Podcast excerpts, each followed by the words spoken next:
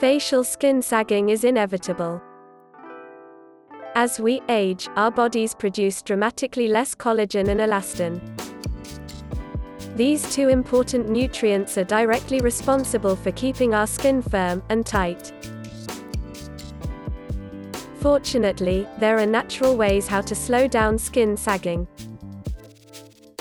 Natural remedies such as aloe vera and honey have been used for more than 4,000 years.